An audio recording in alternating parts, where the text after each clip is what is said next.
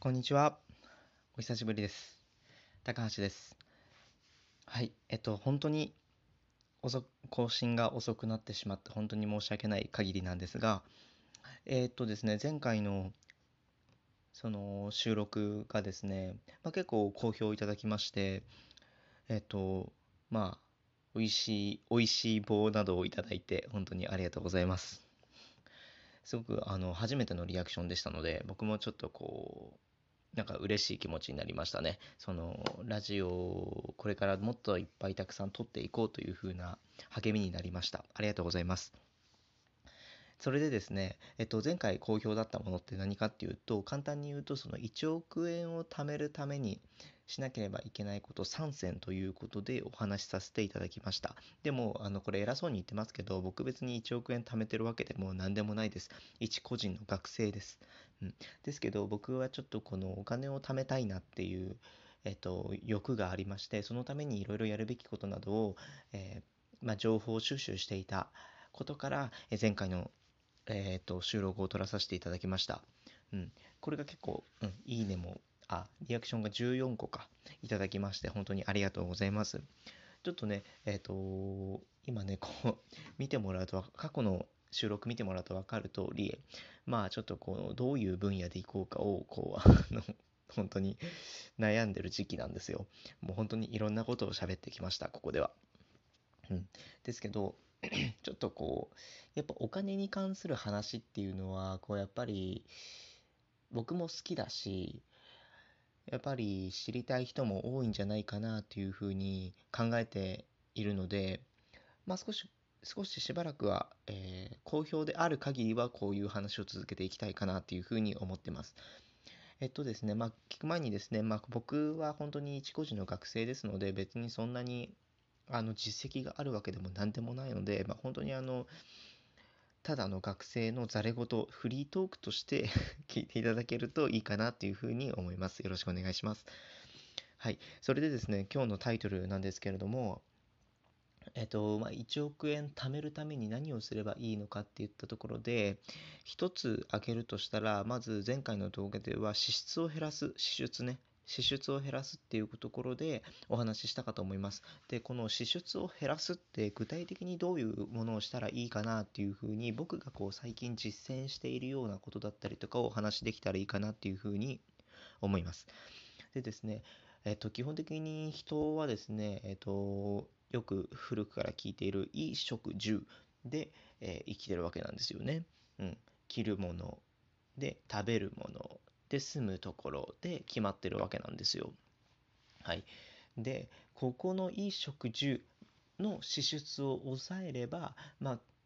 多分それがほぼ人間の全体の支出支出になるんじゃないかなというふうに思います。なんで、この衣食住3つに分けてやるべきことをお話ししたいと思います。まず、衣。まあ、着てるものですよね。こういうのどうすればいいかっていうと、まあ、多分ですけど、あのまあ、着たいものをね、着たいじゃないですか。えっと、本当に、まあ、大人になればね、そんなにこの、もっとね、その大人になっていけば、そんなにこう、こだわる人も少ないんじゃない、こだわる人もこう多くないんじゃないかなと思うんですけど、本当にあの若い頃っていうのはやっぱりこう、なんかこう自分を大きく見せたいだったりとか、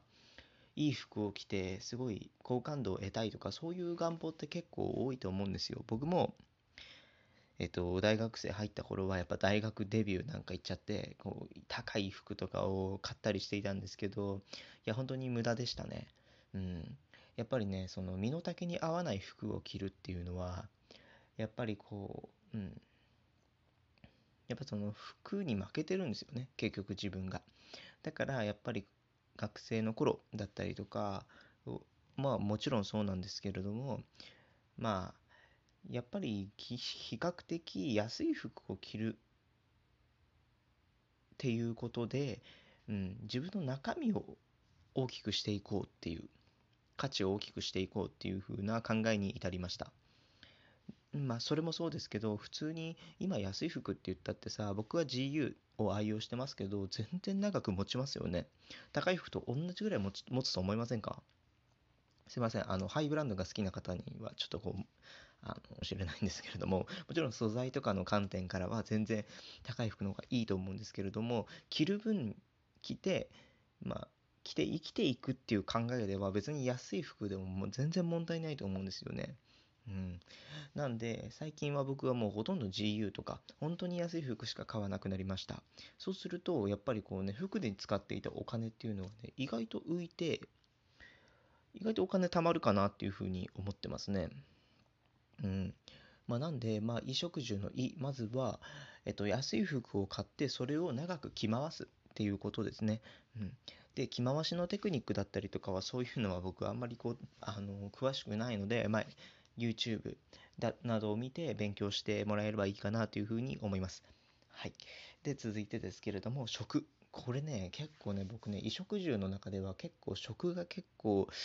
気をつけているところかなというふうに思いますね。あのさ、食ってこうなんかさ、気がつくと今月すげすげえなっていう時あるじゃないですか。ね、食費って大体どんぐらいなんだろう？うん。あの節約してる人だったら本当にねあの昔のテレビでありましたけど黄金伝説っていうテレビでありましたけれども1ヶ月1万円で暮らす人も暮らせることも、え証明されてますよね。うん、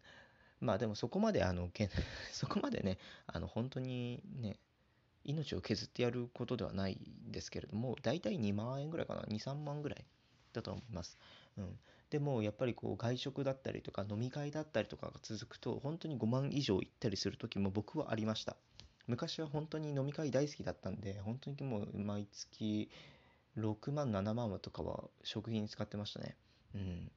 くりしましたよね本当に。アルバイトのお金全部食費に行ってんだっていう。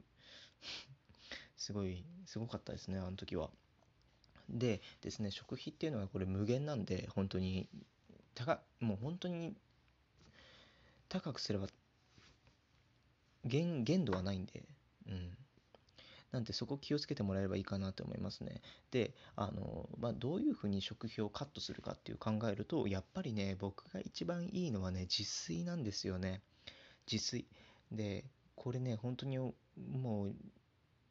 大学1年の頃は外食をしまくってた自分に比べて、今は本当に外食なんて月に1回行くか行かないか。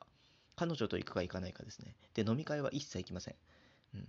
まあ、ちょっと意味ないと思ってる人なんで、うん。一切行かなくなったら、本当にね、どうだろうね、削ったらね、今ちょっと計算してみたんですけど、多分、1ヶ月2万弱です。多分1万8000円ぐらいだと思います。だから本当に、あの、5、6万使ってた僕と比べたら、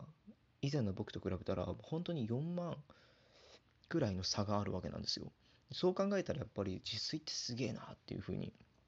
思いましたね。うん。うん、だから本当に自炊とかしてみたらやっぱりもちろんその分だけこうなんか自炊すればさやっぱこう野菜も取るようになるし健康になるんですよね多分、うん、多分っていうとちょっと信憑性がないかもしれないですけれども、うん、なんで、もう本当に自炊をしてみた方がいいかなというふうに思いますね。で、その健康になるっていう話もね、またちょっと時間がないので、その他の、えっ、と、ラジオで撮らせていただきたいと思います。はい。そうしましたら、まずは食、2つ目の食は自炊をすることっていうふうなことでしたね。はい。で、もう一つは、そうだね。さっきも言ったように飲み会に行かないっていうことだよね。うん。まあ、こちらはね、ちょっとあの時間との話についてまたこういろいろ取りたいなっていうふうに思ってるので、お楽しみにしておいてください。で、そしたら、衣食住の10の部分なんですが、ここはね、本当にいろんな方も言ってると思うんですけれども、本当生活コストを下げるっていうことです。それがお金持ちになるための原則っていうふうにも言われてますよね。うん、例えば学生だったらこう家賃だったりとかを払ってるんですよね。1ヶ月に決まった固定費がかかってるっていうことなんですよ。僕だったらね、今ね、田舎の方に住んでるんで、だいたい1ヶ月3万7千円ぐらいの家賃の家に住んでます。まあ10畳なんてね、結構安いと思うんですけれども、そんぐらいの家に住んでます。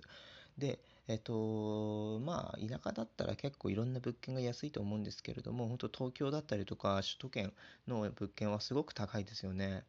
なんで、やっぱりこう、固定費を下げる、生活のコストを下げるっていう、っていうのは、やっぱりこう、なんか、お金の不安がなくなります。うん。あの、稼いでも引かれる額が少ないからなんかこう安安心なんですよね。うん、なんで、まあ、本当に生活コストを下げるっていうところところは、まあ、衣食住で言ったようにも同じです。うん、まあ、基本的に家賃かな。あとは本当にあれかな、あの、節電とかになるかなというふうに思います。うん。なんでね、そこら辺の生活コストの見直しとともに、うん、やっていければいいかなと思います。あと一つね、やっぱね、ちょっとこれできる人とできない人がいると思うんですけれども、車を